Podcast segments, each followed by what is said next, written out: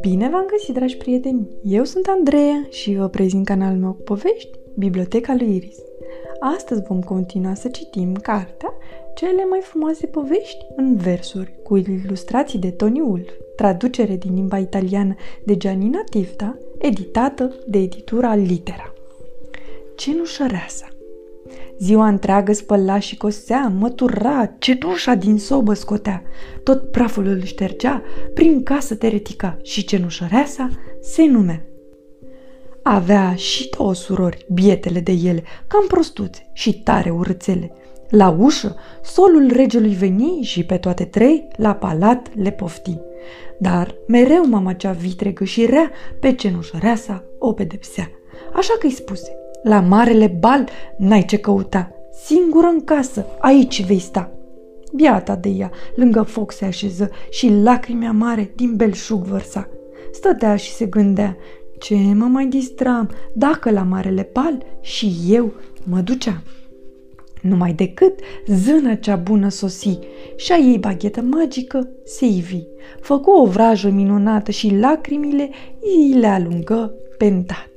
Luă un dovleac din tindă și îl prefăcu într-o caleașcă aurită. Scutierii erau trei negri șoricei, iar o șopârlă se făcu pași printre ei. Pe cenușăreasă cât ai clipi în aur și argint o împodobi, cu doi pantofiori de cristal, perfecți pentru marele bal. La miezul nopții, acasă de grabă să vii, altfel vraja se va destrăma, să știi, spuse zână, apoi dispăru cât ai clipi. Și cenușăreasa, gătită la bal, o porni. Ajunsă la castel, în măreața sală, și îl întâlni pe prinț, frumos din calea afară. Și el gândi la fel: din regatul meu întreg e cea mai frumoasă și pe ea o aleg. Balul plutea ușor pe aripile valsului. Prințul dansa de zor cu frumoasa lui.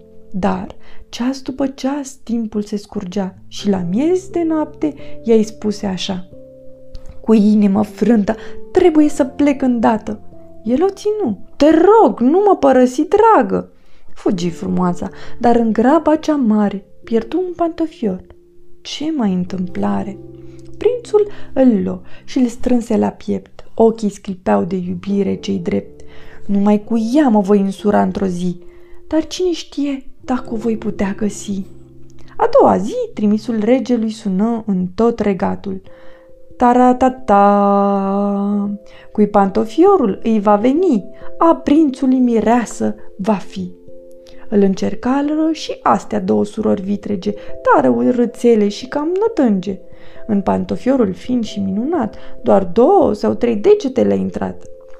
La rând veni cenușăreasa, care își arătă sfioasă piciorul delicat, și pantofiorul îi veni ca și turnat. Tu ești prințesa cu care am dansat, îi spuse prințul și o ridică pe calul înșeuat. Mâine vei fi a mea soție și viața ta de acum roz o să fie. Spre bucuria oamenilor prezenți, trăiră fericiți până la adânci bătrâneți. Motanul încălțat. A fost odată un morar sărman care, într-o seară, spre sfârșit de an, le spuse așa celor 3 fii: mai am puțin și voi muri, așa că toată averea o voi împărți. Ești cel mai mare și într-o bună zi, întreaga moară, tu vei moșteni. Ție, că ești mai măricel, îți las măgarul meu, iar ție, cel mai mic din casă, ți se cuvine acest motan de rasă. Bietul băiat amarnic se plângea, într-o mare încurcătură se găsea. Ce o să mănânc, cum mă voi descurca cu pisoiul ăsta care-i averea mea?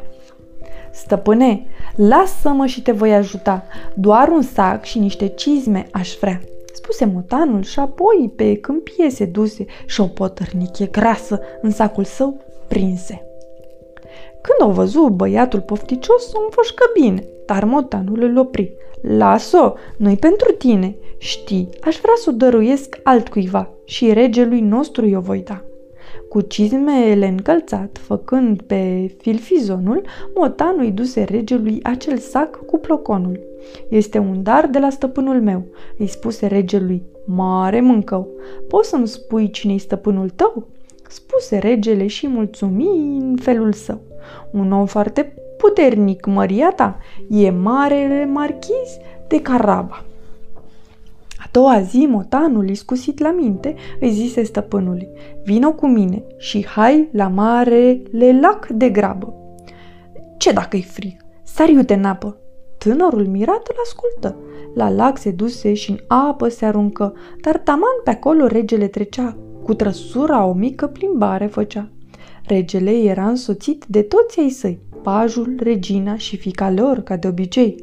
Motanul, înspăimântat după ei, se ținu. Stăpânul meu a fost jefuit chiar acum! Regele pe vizitiu îl opri și pajului îi porunci.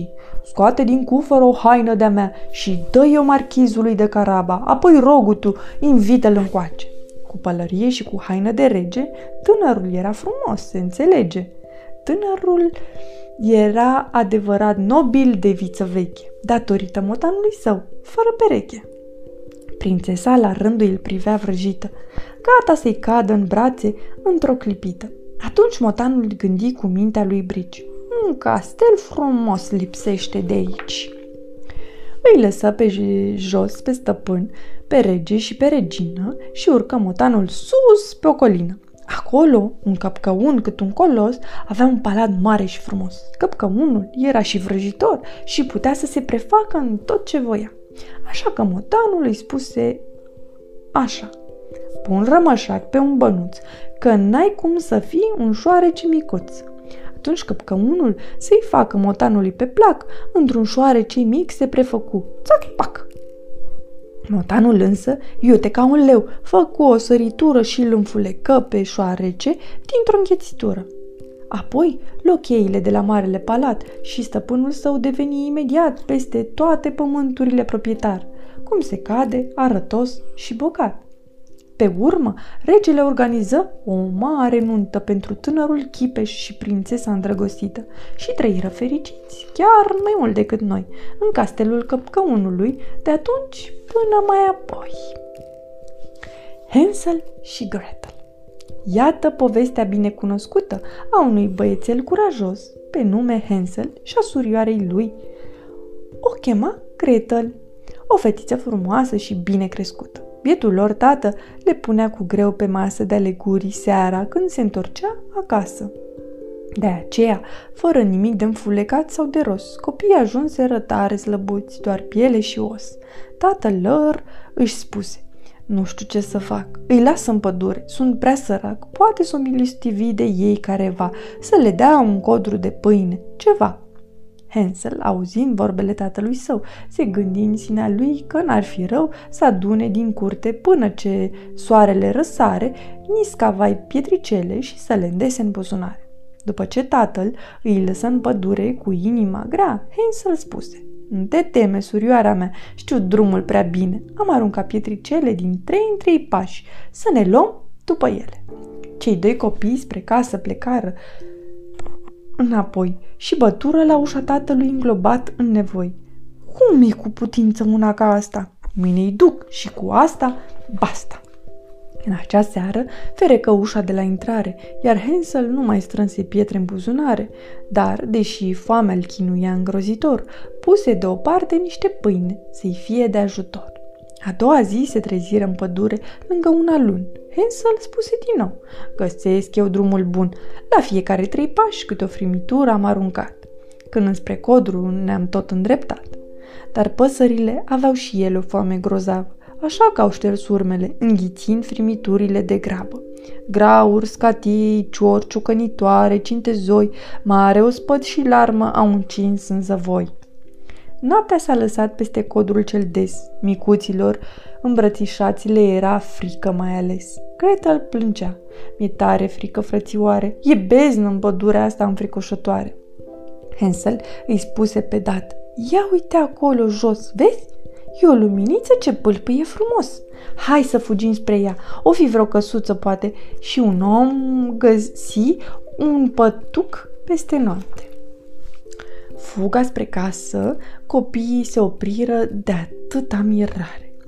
Ia te uită, pare un tort, hai să luăm o gustare. Vata de zahăr e pe acoperiș, pe casa toată, iar ușa, pe-i bine, e o tabletă de ciocolată. Vezi, în loc de cărămizi sunt fructe confiate, a mai spus Gretel, lingându-și degetele toate. Dar iată că în prag se ivi o hoașcă bătrână și o prinse de ureche pe Gretel cu o mână. Haideți înăuntru, copii fără minte neobrăzați, va cam plăcut din dulciuri să vă înfruptați. Pe Hansel îl închise într-un coteț. Ce nebunie! Iar Gretel se ascunse printre vase în bucătărie. Povestea devine cam înfiorătoare, căci bătrâna era, desigur, o vrăjitoare. Îi punea la frigare pe copii și înfuleca numai decât de vii. Apoi vrăjitoarea încinse cuptorul pe dată și se apucă de gătit o carnitură bogată din napi, conopidă, cartofi și ciuperci, varză, ardei și lăptul ce a făcut ea un terci. Dar Gretel iute ieși din ascunzătoare și o lovi cu piciorul pe vrăjitoare. Îi făcu vând direct un cuptor, iar baba sfârși coaptă, nu bietui frățior. Apoi el le liberă pe Hansel și amândoi se giftuiră cu dulciuri până în zori. După care, vesel, rotofei și frumoși, ajunseră acasă, liniștiți și bucuroși. Și-au trăit cu toții, fericiți, până la adânci bătrâneți. Sfârșit! Pe curând, dragii mei! Somn ușor!